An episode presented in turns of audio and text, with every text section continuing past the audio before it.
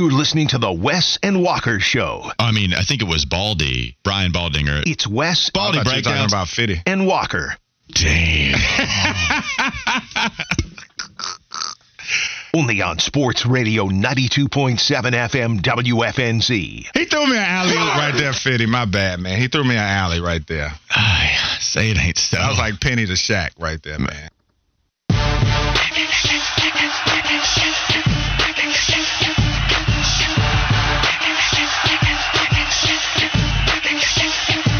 Join myself, Walker, and Fitty for the Michelob Ultra Charlotte Hornets watch party at Graham Street Pub and Patio in Uptown Charlotte this Friday, February 9th at 7 p.m. You can hang out with Michelob Ultra and us, Walker and Fitty. You can watch the Hornets face the Milwaukee Bucks. We'll be out there giving away free prizes, plus your chance to win tickets to a future Hornets home game. Again, that's all tomorrow, 7 p.m. We'll watch the Hornets take on the Milwaukee Bucks, and we'll have prizes to boot. Big thanks to Michelob Ultra and Graham Street Pub and Patio. So you can text in, give your thoughts on maybe Wes's memories in the Super Bowl, 704-570-9610. 704 said, I didn't know how deep of a Pats fan Wes is. This hurts. Panther Bo said, I'm glad that you didn't have a Panther Super Bowl in here. One of the losses. Then you said you almost did have Cam Newton not recovering the ball. Yeah, I did, man. I was going to ask you guys, you know. Here we go. Yep. Some of your favorite moments, you know, I was going to ask you, was Cam not recovering the fumble or, you know, Kotchery not catching the ball? He did catch it, though. That's the thing. He did catch it, though. Go scratch yourself. Casey kicking the ball out of bounds. Like, I was going to ask you if one of those were. Boy's ass! Trolling, folks, trolling. No, none of those. Picture me trolling. None of those moments are my favorite, to be honest with you. I was actually a Panthers fan during that Super Bowl. Yeah, what happened, man? You played the 49ers in the playoffs, and Panther fans talked too much trash to me that week, and I didn't even say anything to them. Was that – let's go back in time. Can we hop in our time machine? We can. And figure out when it all went wrong to when you decided to go across the country for your family. I got the whole story. Well, let's hear it. We got some story. Like I said, I did not like the Panthers at first because they were beating the 49ers all the time when they went to NFC West. And you became a 49er fan because you just saw a Super Bowl or like No, I watched them play. I liked their unis. I can't point to a specific game. I liked their unis. I liked the way they played. So then when I went to college, everybody I had, my roommate was from Louisiana. A guy across the hall, my teammates across the hall, they were cheering for their hometown team. So I said, I'll adopt the Panthers. And that was the George Seifert year, the year before they got Peppers.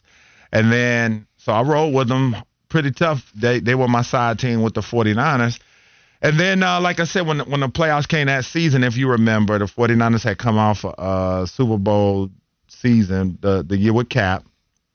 And the Panthers, you know, they were coming for sure. They had played in the regular season. And that was the game the 49ers had. Vernon Davis was out. And it was another Crabtree, I think, was out of that game. And I think Alden Smith didn't play in that game. But it was a very defensive game. And so Panther fans, you know, when I be in the barbershop, this was pre-pandemic, so my barber wasn't doing appointments. So, you know, you come in the barbershop, it could be 8 to 10 guys in there. So, you know, guys were going out of their way just talking trash to me and stuff like that. And I'm like, dude, I'm not even worried about y'all. Like, I'm worried about the Seahawks. Like, I'm not even thinking about the Panthers. I wasn't even trying to. And so when they played in the playoffs, when they came here, you know, when Kaepernick zipped up to Superman and, you know, did all that. And I knew the 49ers were going to win that game. I said, they got the missing pieces back that they had the last game. I said, they're going to win this game. It doesn't take much to get me on the bad side of a sports team. And so, you know, Panther fans were just going out of their way talking trash to me like they were some big bad team with 6 Super Bowls or something. So I was like, man, get out of here. And then during the game, you know, the tempers just flared up, man. I was just ready to go. You know, when Cam, I never forget when they show, you know, Fox loves those big tight shots of guys in their face. And so he, when Cam, I saw him mouth the words, I'm going to get it on the 4th and 1. And I remember I just went off. I was like, you ain't getting bleep. You bleep, bleep, bleep, bleep. Wow. And then when the 49ers stopped them on that 4th and 1, I think it was on the goal line. Like I went off. And at that point, I just decided, I said, I can't do it anymore, man. I can't do this. Okay. I said, I got to have one team. and we just got to rock out. All right, that was the story of how West became not only a hater of the Panthers, but an only fan of San Francisco 49er and maybe even the Pats on the side, as long as Tom Brady was playing for New England. Yeah. All right, so we got that soundbite from Wes. Let's go to some other soundbites around the sports world with Josh Fitty Marlowe here with the Live Wire. Live Wire Connect.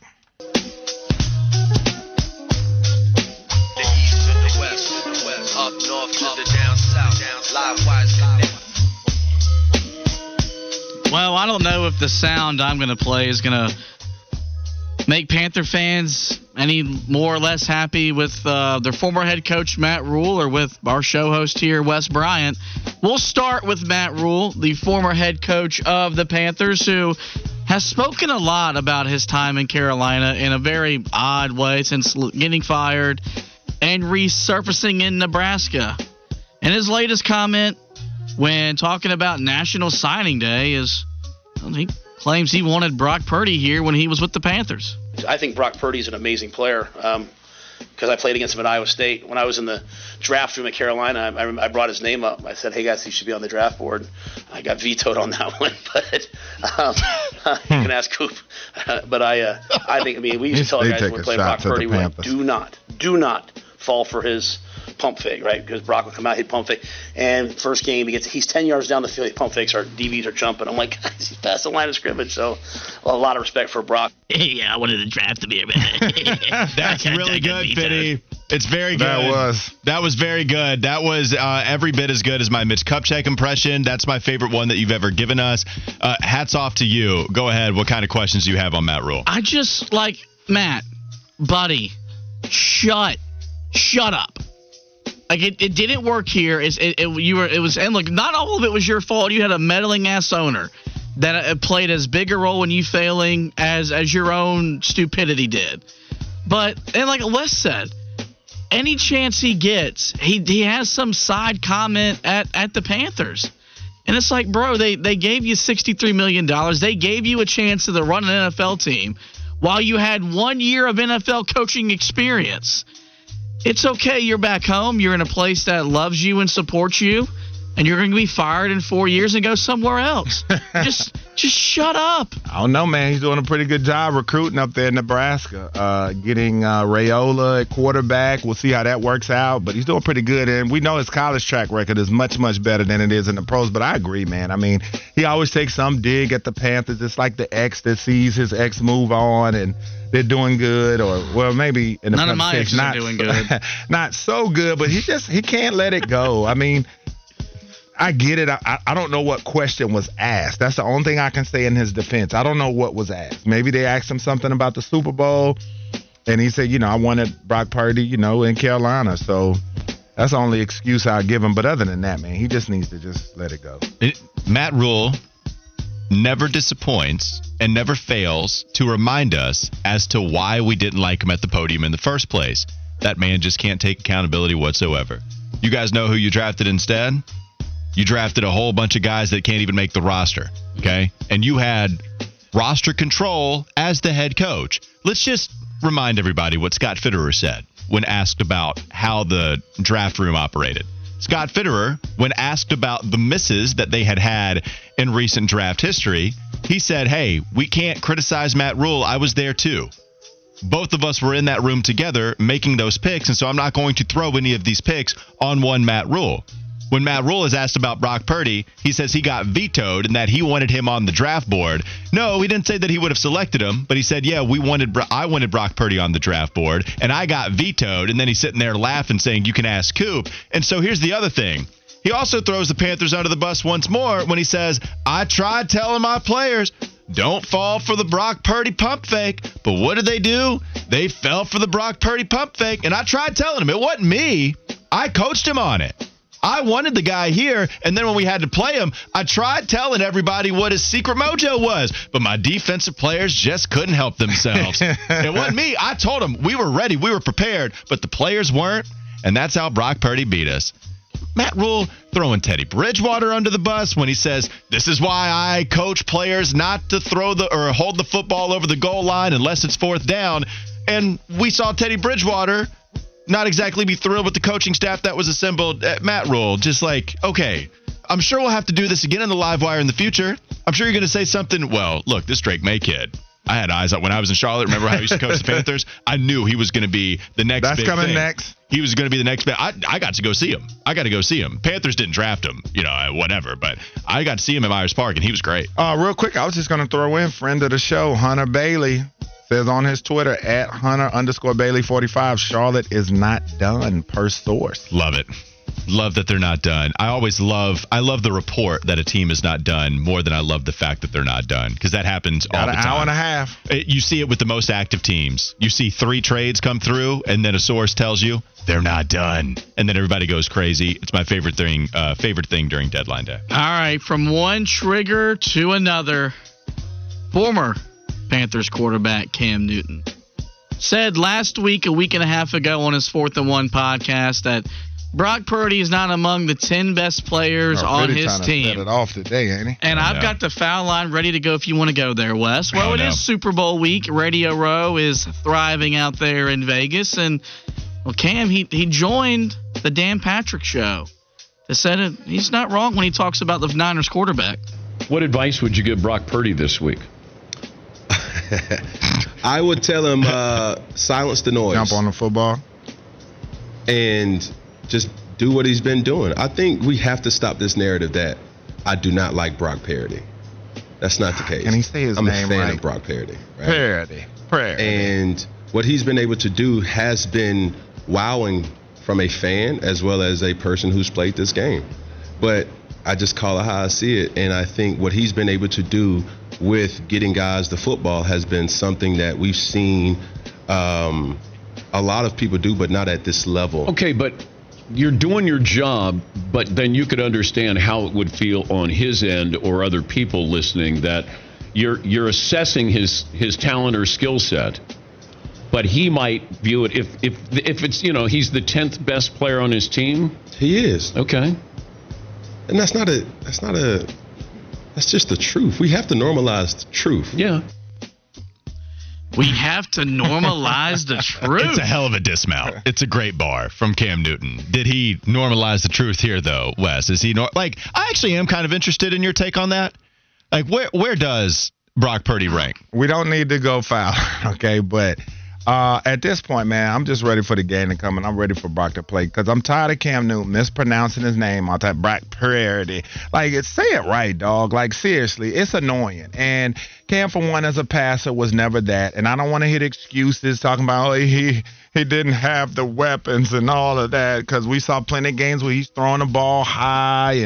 And I respect Cam Newton as a player, but his run at the top was short like leprechauns. Word to Biggie. That just is what it is. And, you know, he never had a 2-year run like what Purdy is having right now. So he can say what he wants. He keeps trying to backtrack and try to cover up the disrespect, but we know in the beginning, at the very beginning, the way in which he said Purdy's name and the way that he decided to place emphasis on him over the other quarterbacks, that he was taking shots. And so I like, you know, the fact that, like you said, he's not top 10, but Cam, you're not top 90 because you're not in the league, so you're not a top 90 quarterback. But on his team, he was the best in the league, though, in the MVP. A year? MVP it's crazy. I did want to ask you. I didn't even hear what you said. I said that's cool.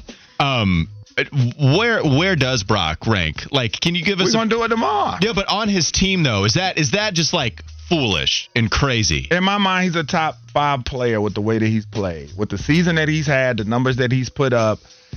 You know, he's driving the bus for the offense. Yeah, I'd consider him a top 5 player on his team. I did want to know what you thought about that, but it is Cam. The thing about Cam that I'll always push back against with this Brock Purdy comment, I told you, I don't think Brock Purdy is a game manager. Like, game managers just try not to make the mistake, and that's not what Brock Purdy is worried about. Like, yes, there is going to be a lot of easier throws for him, but also he's willing to throw the ball downfield, and he's willing to go try to make a play in ways that other San Francisco quarterbacks were not. Fanboys out. In a way that other San Francisco quarterbacks were not. So, like, for me, I think Cam Newton did mean that as a derogatory comment. And that's the thing that he keeps trying to push back on, right? Like, come on, Cam. You did mean it as a derogatory comment. Yeah. When you were going through all those names, and you mentioned Dak Prescott, and you mentioned Brock Purdy. I forget the other one. Maybe Kirk. I forget what other quarterbacks that he mentioned. But like, you were sitting there saying, and then this is the other thing, this is how I know that you're meaning it as a negative comment. What you mean it is when Brock Purdy has a bad game or when Dak Prescott has a bad game, and then Cam Newton will put the monocle emoji. Right, exactly. That's what I'm saying. What are you doing? Because you meant it negatively. Yeah. Like, it's cool. Dude, stand by it. I think Cam Newton is as entertaining as it gets post-playing. Like, the dude is very good at the podcast world. Clearly, he's a hot name to get on whatever your platform is. Like, he's fun. Cam Newton is fun in the entertainment industry. But Cam means this as a negative connotation.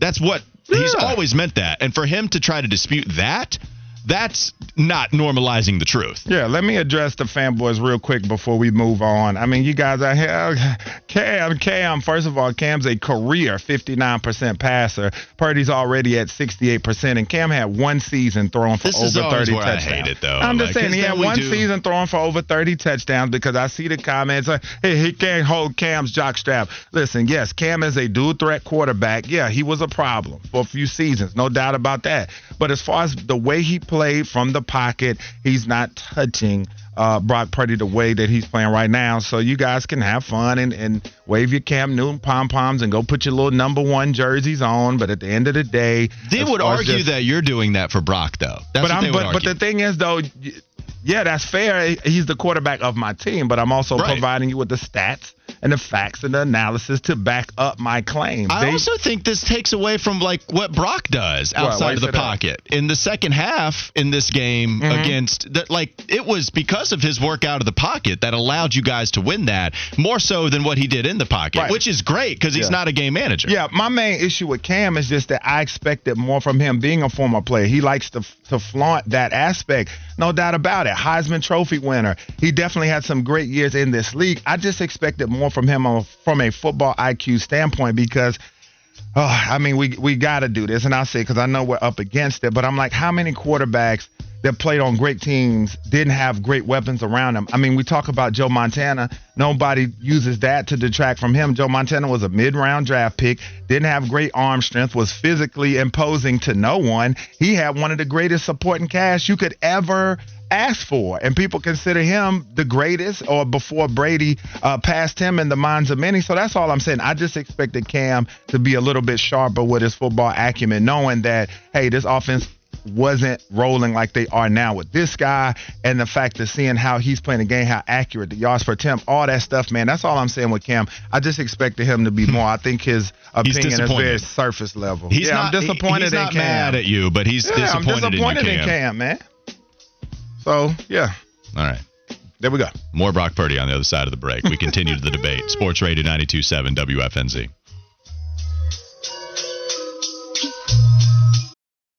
WFNZ.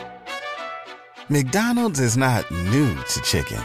So maybe stop questioning their chicken cred and get your hands on the McCrispy. Juicy fried chicken, buttery bun, unmatched pickle to chicken ratio.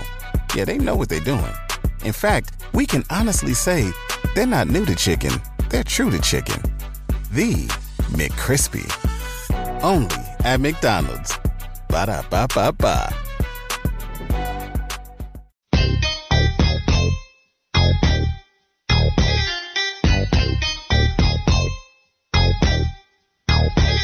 And just like that, folks, we are back. Slim Shady playing in the background.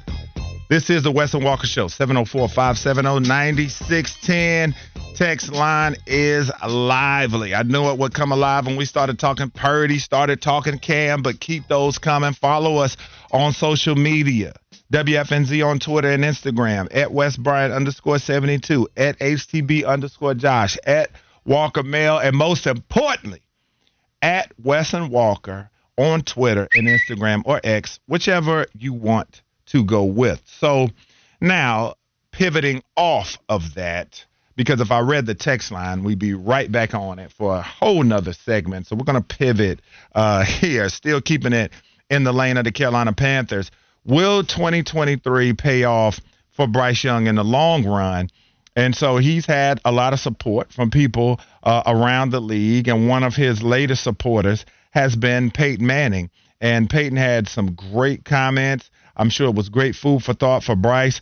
But Peyton Manning, the headline of the article by Cassidy Hill of Panthers.com, says that he said that he lived it. Bryce will benefit from his rookie season. We know Peyton Manning's tale. 3-13, 26 touchdowns, 28 interceptions.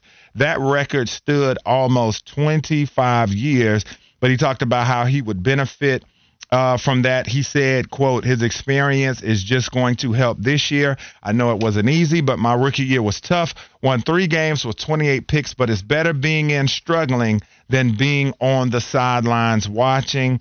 And he said, so I think he will benefit from that, learning the speed of the game, playing at the highest level at Alabama. So he said, it's still an adjustment no matter where you come from. And he said, you figure out what you can do, what you can't, and he'll benefit from that and be better for it. And I thought that was great advice from Peyton Manning. And I just feel like now that everybody has a voice with social media and we can just jump right on during a game, after a game, and say what we think, that people just forget about that, man, with rookie quarterbacks, especially once you have a couple that break through the mold, come through, put up numbers. People are automatically feeling like every rookie quarterback that comes thereafter should be doing that. And I agree with Peyton Manning, and I've been saying this the whole time. Now, do I feel like that he's going to come out and just destroy the league? We'll see. We'll see how the offseason goes. But that's been my thing, and I know a lot of you out there, too. I've watched a lot of football, seen a lot of rookie quarterbacks that haven't had the greatest years, and then they developed and got much better and turned into studs. And I still think that there's a lot of hope to be held out for Bryce Young. I'm not saying that he was without, didn't deserve any blame for anything that went on, and I'm not saying that he was a perfect player last year by any stretch of the imagination. He was not. But at the end of the day, as Peyton Manning said, there's still an adjustment no matter where you come from. I didn't always see it that way, especially in the preseason. But I thought that that was sage advice from Peyton Manning. Yeah, Peyton Manning is always the guy everybody references if your first-round quarterback has a bunch of interceptions in a rough year. And so Peyton Manning is the exact guy you would want to hear from, giving the advice, who had the success that he had after a year where he threw for like 35 interceptions. I think it was like 28 to be exact, something like that. So Peyton Manning giving this advice for sure. I do think that this is something Bryce can learn from. The good news here, too, is that you move on from a lot of the problems that were in that organization. So you move on from Frank Reich. You move on from Thomas Brown. And you just go with a completely different offensive staff, Dave Canales, Brad Idzik, and those guys coming in. Now you get to start on a new page, which is going to be great for the young QB. So do you think that if he were to have had a lot of touchdown passes, let's just say he had that kind of rookie year to where he threw a gang of interceptions, but he also threw a lot of touchdowns, would that change perception a little bit? Because I think, too, when people look at it, an 11-10 ratio with everything that went on around Bryce, I still think that that's commendable, especially the fact that he only threw 10 picks. It's not like Bryce was in games where he was throwing it 10, 12, 15 times. Like, Bryce threw a lot of passes last year. And for him to only have thrown 10 interceptions with everything going on around him, I think that you can look at that and be like, hey, you know, once they get the requisite pieces around him, he gets into this Canales system. If he can do what he can do with other quarterbacks, I think you see those interceptions stay around that mark. And I feel like the touchdown passes are only going to continue to ascend. Yeah, I don't know. I think for the most part, yes. If you had more touchdowns, and even if that came with more interceptions, people would be more happier, because I think what happens is you see Bryce Young taking chances down the field. And even if that leads to interceptions, then at least it would come with something else on the other side, and maybe even just more passing yards, right? They don't even have to be touchdown passes. They can just be more passing yards because you're throwing downfield. You're accumulating a lot more of those because of the threat that you might have with a streaking DJ Chark or Mingo, Strawn, the one time we saw him in Chicago, whoever. Strawn. So, yeah, maybe. I think that's probably true. You want to see your QBs take chances more so than what we saw with Bryce. It's just there's a fine line when there's nobody open and you don't have a whole bunch of time and the scheme isn't designed that way. Then it's really tough to ask that of your QB. The good news is Dave Canales will take some shots downfield. We saw Baker Mayfield do that a lot while also mixing in the play action, while also making sure that his quarterback throws to the line to gain.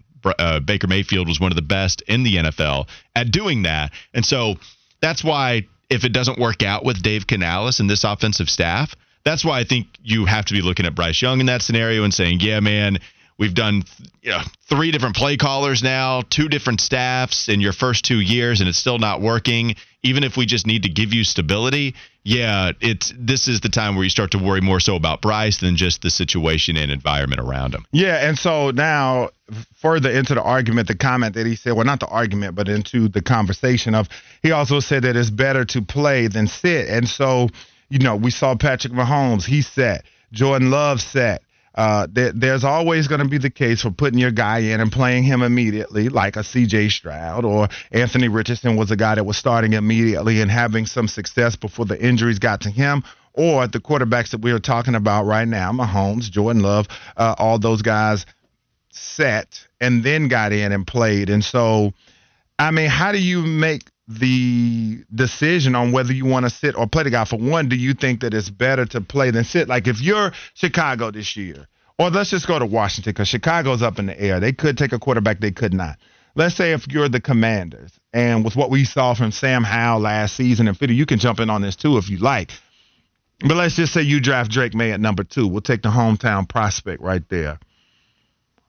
How would you? Do you think he should start or sit? And how would you, what factors would go into that? If you're the GM of the Commanders, what factors will go into that, whether you decide to play him or sit him? Well, okay, so if we go with the examples of the QBs that have taken a seat, those guys were drafted not in the top 5. Yeah, and they had good players in front of them. They had good they were ready to win right now. Both of those teams were getting ready to move on from a great even, yet still aging quarterback.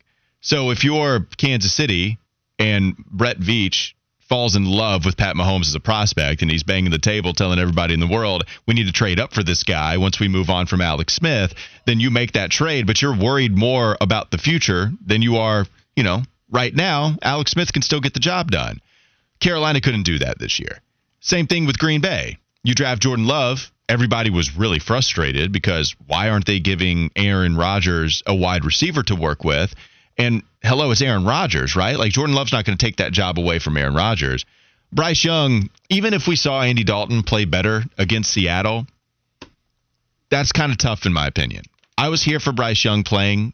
I did entertain the idea of sitting him once it didn't feel like he was getting any better, like 3/4 of the way of the season. And then he showed us Green Bay. And maybe that Packers game was all we needed to see in order to justify continuing to play him. But I have no problem with the Panthers playing Bryce Young. I think if we're talking about what quarterbacks need to sit compared to what guys need to be thrown right into the fire, to me, if you have a good offensive line or at least something competent, then you roll with them. Like I've always gone to the Rams example. Mm-hmm. They draft Jared Goff, number 1 overall. And Jared Goff doesn't play right away. They still roll with Case Keenum. That was because they were trying to protect Goff. That offensive line was terrible. Todd Gurley couldn't find any room. And then, hey, what do you know? They helped the offensive line, and Sean McVay comes in, and Todd Gurley has like an MVP-type season again. But they didn't start Jared Goff until halfway through that season because at that point, everything's changing, and that team just wanted to see him, right? But they didn't start him right away. I didn't expect the offensive line to be this bad. I thought it was going to be one of the bigger strengths of this team. I thought the wide receivers were going to be good enough to help Bryce to where you could get a fair evaluation. And I don't think we got that. And once I realized, oh, this is going to be a consistent thing. We can't get a fair evaluation of him week in and week out. And he's regressing. That's when I entertained sitting him. But you already started him, and so that's weird when you go back and forth. Yeah, you just have to figure out what is the best situation for your young QB, but I don't think there's one right answer. Yeah, I've always been a firm believer in playing the guy, man. I feel like you don't learn the best way to learn is to play. Now, guys are going to be different. They're going to pick up things at different speeds now, and you have different trains of thought, right? If you come into this season – and let's just say you had a crystal ball and you knew that this offensive line was going to be as bad as they were. That may give you some cause to pause because in the situations we're looking at, Jordan Love had an MVP quarterback in front of him. They had a team they felt like they could compete in the NFC. So you let the rookie sit and be seasoned because you can afford to.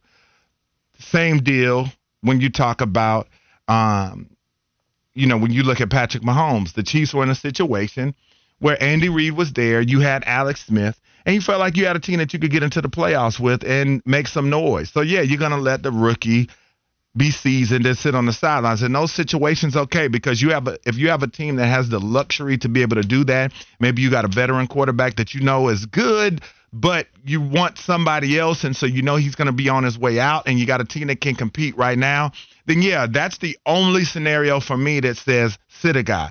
But other than that, if I'm the Commanders, I draft Drake Maye, I want him to be the guy from day one. I want him to come in and play immediately because I think the only way he's going to really learn in this game, because I'm going to have the confidence if I'm the GM that I'm going to continue to put pieces around him. I need to see how the pieces that I already have are playing with my guy so I know what to tweak, what could be changed here, what could be changed there. So that's my school of thought. But, Fitty, you've chimed in on this topic before. What say you with Manning's comments and then some of the examples that we've given? How would you play it if you were GM of the Commanders? I honestly don't know.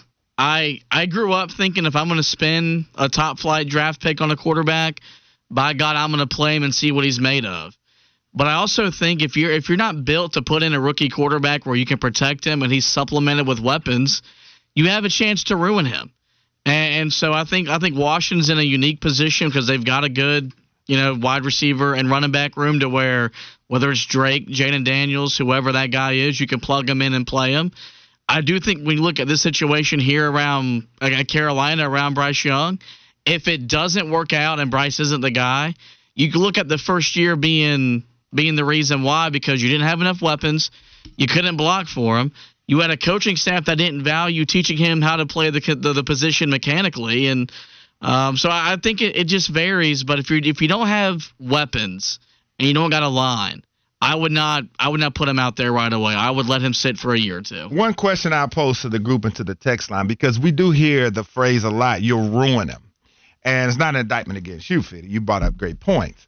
But how many guys can we really point to outside of Carr that we're like, yo, this guy got ruined because the situation he was in, he took too many hits? And I'm not saying that Carr's the only outlier, but how many guys that we felt like that were drafted highly, that we felt like were truly ruined by this situation? Now, one guy I could maybe bring up as an example, Zach Wilson from the Jets, if you want to go to that. But then we've seen plenty of instances where he does have the requisite time, he does have weapons, and he's still not able to do this thing, because who's to say that even if David Carr did have a good offensive line and did have some decent receivers, that he was going to turn out to be what we thought he was going to be? We had this question. If you don't think that a quarterback can get ruined, then you just play him and you don't worry about anything else. But if you do, then it looks like the offensive line allowing pressure constantly, and you really can't evaluate what your quarterback does well. That's what it is. I think the other quarterbacks you're asking about, one guy that comes to mind that is playing well now, what about Geno Smith? Was Geno Smith not ruined because he's playing better now? But in that situation, it took him a long time to get another shot and almost didn't get it because they traded for Drew Lock, who we all thought was going to get that starting nod over Geno. But Geno was actually balling, okay? Like, this is something where I look back at, what did the Jets have for Geno Smith when he steps in? I don't remember that team extremely well, but, man, I'm having a hard time coming up with wide receivers that he was throwing to, trying to go back to. Yeah, they weren't very good. Because he was a second-rounder, too, though. Yeah, still. Well, yeah, no, for sure. But Geno was, I believe, thrust into a situation right away. And trying to think of some of the other guys, it's harder at the top of the dome, but you're right. Like, those are a couple of quarterbacks that come to mind. And they never got a fair shot, like at least at the beginning. And so that's my opinion. So, and if that's the case, then why would you sit him, right? If Jordan Love and whoever else plays, or Pat Mahomes, if they can't get ruined, then you would play those guys, right? At least if you didn't have the QB in front of them like you did with Alex Smith and Aaron Rodgers. So if you're wanting to sit some of these QBs, then it all has to be about the guy in front of you if you don't think they can be ruined. Yeah, because I just, I think about the fact that, when you fire off those guys who didn't make it, it's like, how many of them did we really think could play like that in the beginning? Like, how many of them showed us, like, yo, if you just give this guy what he needs, he's going to be a dominant player? And so that's the question, too, that comes to mind. I think it does play into it because we talk about a lot how confidence is everything in sports, no matter what it is. But I'm just saying that you know, how many of the guys, because I just feel like Carr is the number one guy that gets pointed to. And I've done it too. I can say I'm guilty of that too, bringing up Carr, saying, well, you don't want him to be like Carr. You don't want him to be like Carr. But I'm like, how many quarterbacks in the history of this league did we see get drafted that we felt were truly ruined, that were going to be stars had you put the right guys around them? What about Johnny Manziel? Wreck the league, baby. Yeah. Wreck the league. If he, it wasn't the not studying at all and not working out and continuing to drink. It was the offensive line issues there. I would put, man, I just had his name up here. Well, real quick, I see 704 number says Joey Harrington, Tim Couch, Josh Rosen, Ryan Leaf. None of those guys. Ryan Leaf would tell you to your face that he wasn't ready. Yeah, he wasn't ready. Josh Rosen, I was a fan of his coming out of high school. I thought he was a big-time prospect. But once he got to the pros, you could see he couldn't play. So, and I love Tim Couch, too, but same thing. You could see Harrington, Couch, all these guys. You could see that they couldn't play. What about Darnold? Yes. Yeah, he can't play. I never thought Darnold coming into the league, like he's a backup. That's what he is to me. I never thought when he came into the league, because to me he turned the ball over too much at USC. I was never a believer in him coming into the league. Do you see some of these guys, though, that hit actually turn the ball over a decent amount in college just because they're slinging it? And they're also throwing the ball a lot. Like I thought maybe Sam Darnold could be that, but he was ruined and he was doing the whole see and ghost thing. Another guy I'd put out there is RG3. Some of that was just style of play, but also RG3, how good was his offensive line? Was it just, I mean, they were decent. I mean, they went to the playoffs. Won 6 straight games to get there. No, I know, but then he got injured. Like, how much of that was just the coaching staff and him not getting down? Yeah, that was what that was. But also, he was not thrilled with Jay Gruden's coaching of him. Yeah, he was not. We know that for sure. That was well documented, man. So great conversation. We'll get more and more into that. Go ahead. Well, the only other thing is, too, like, I see some people bringing up Andrew Luck. He certainly wasn't ruined. Yeah, I think he wasn't ruined. But also, he was health-wise. Yeah. Like Andrew Luck. Lacerated spleen. Because Ryan Grigson thought, let's draft Philip Dorsett instead of an offensive lineman. Let's go after, old Andre Johnson. And what are y'all talking about? And so those are some of the, like, Andrew Luck, was his career ended early because Grigson already did enough damage not investing in the offensive line. And by the time the O-line got fixed, Andrew Luck's kidney was already lacerated. Yeah, my man Kakalak said Matt Liner. Matt Liner couldn't play. And I was a big fan of Matt Liner, man, but I thought he had a chance to be good. All right, folks, but when we come back, maybe we'll get a little more into this, but we're going to close this thing down on Sports Radio 92.7 WFNZ. McDonald's is not new to chicken. So maybe stop questioning their chicken cred and get your hands on the McCrispy. Juicy fried chicken, buttery bun, unmatched pickle to chicken ratio. Yeah, they know what they're doing. In fact, we can honestly say they're not new to chicken. They're true to chicken. The McCrispy. Only at McDonald's. Ba-da-ba-ba-ba.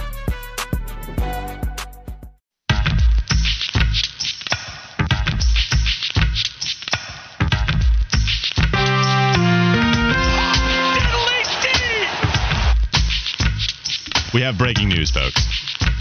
It's a big one. The Spurs are trading Doug McDermott to the Pacers. Sources tell ESPN. He's back. McBuckets. Speaking of guys that destroyed the Charlotte Hornets, McBuckets went for like 13 points in the first quarter of the play-in game. They got stomped in, and Doug McDermott is going back to Indy. Is Pat Beverly, is he going to Milwaukee? Oh, wow. Breaking news. The 76ers are trading Patrick Beverly to the Milwaukee Bucks. Sources tell ESPN, according to Adrian Wojnarowski. Let's go, man. Big news dropping at the end of the show. I mean, it's nothing like it. And then also, too, Walker, we talked about coming back in. Future sites for the ACC men's basketball tournament have been announced for the next 5 seasons. The first 3, 25, 26, 28. Oh, excuse me. It's going to rotate a little bit. Are going to be in the Spectrum Center in Charlotte. 27 and 29 are going to be in G-Borough. So that's some great news, too, for ACC traditionalists like myself and Josh Fitty Marlowe. Yep, going back and forth. Breaking news. Hit the sounder, Fitty. We have more. Where's the sounder? Oh,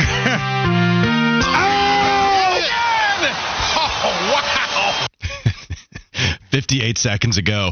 Adrian Wojnarowski reports the Atlanta Hawks are keeping guard DeJounte Murray. Sources tell ESPN. no trade for DeJounte Murray. I know him or Trey Young, because he was looking like he could be going somewhere too. I thought maybe he'd end up in L.A. He's just going to a grown-up Gerber commercial. Yeah, he is. Think he looks like a baby. The hair is what you're saying. He looks like the Gerber baby. He does. There is a little bit of that going on. So now we just had 3 breaking news sound bites for you because we are at the deadline right now. And the Charlotte Hornets, they did a good job today.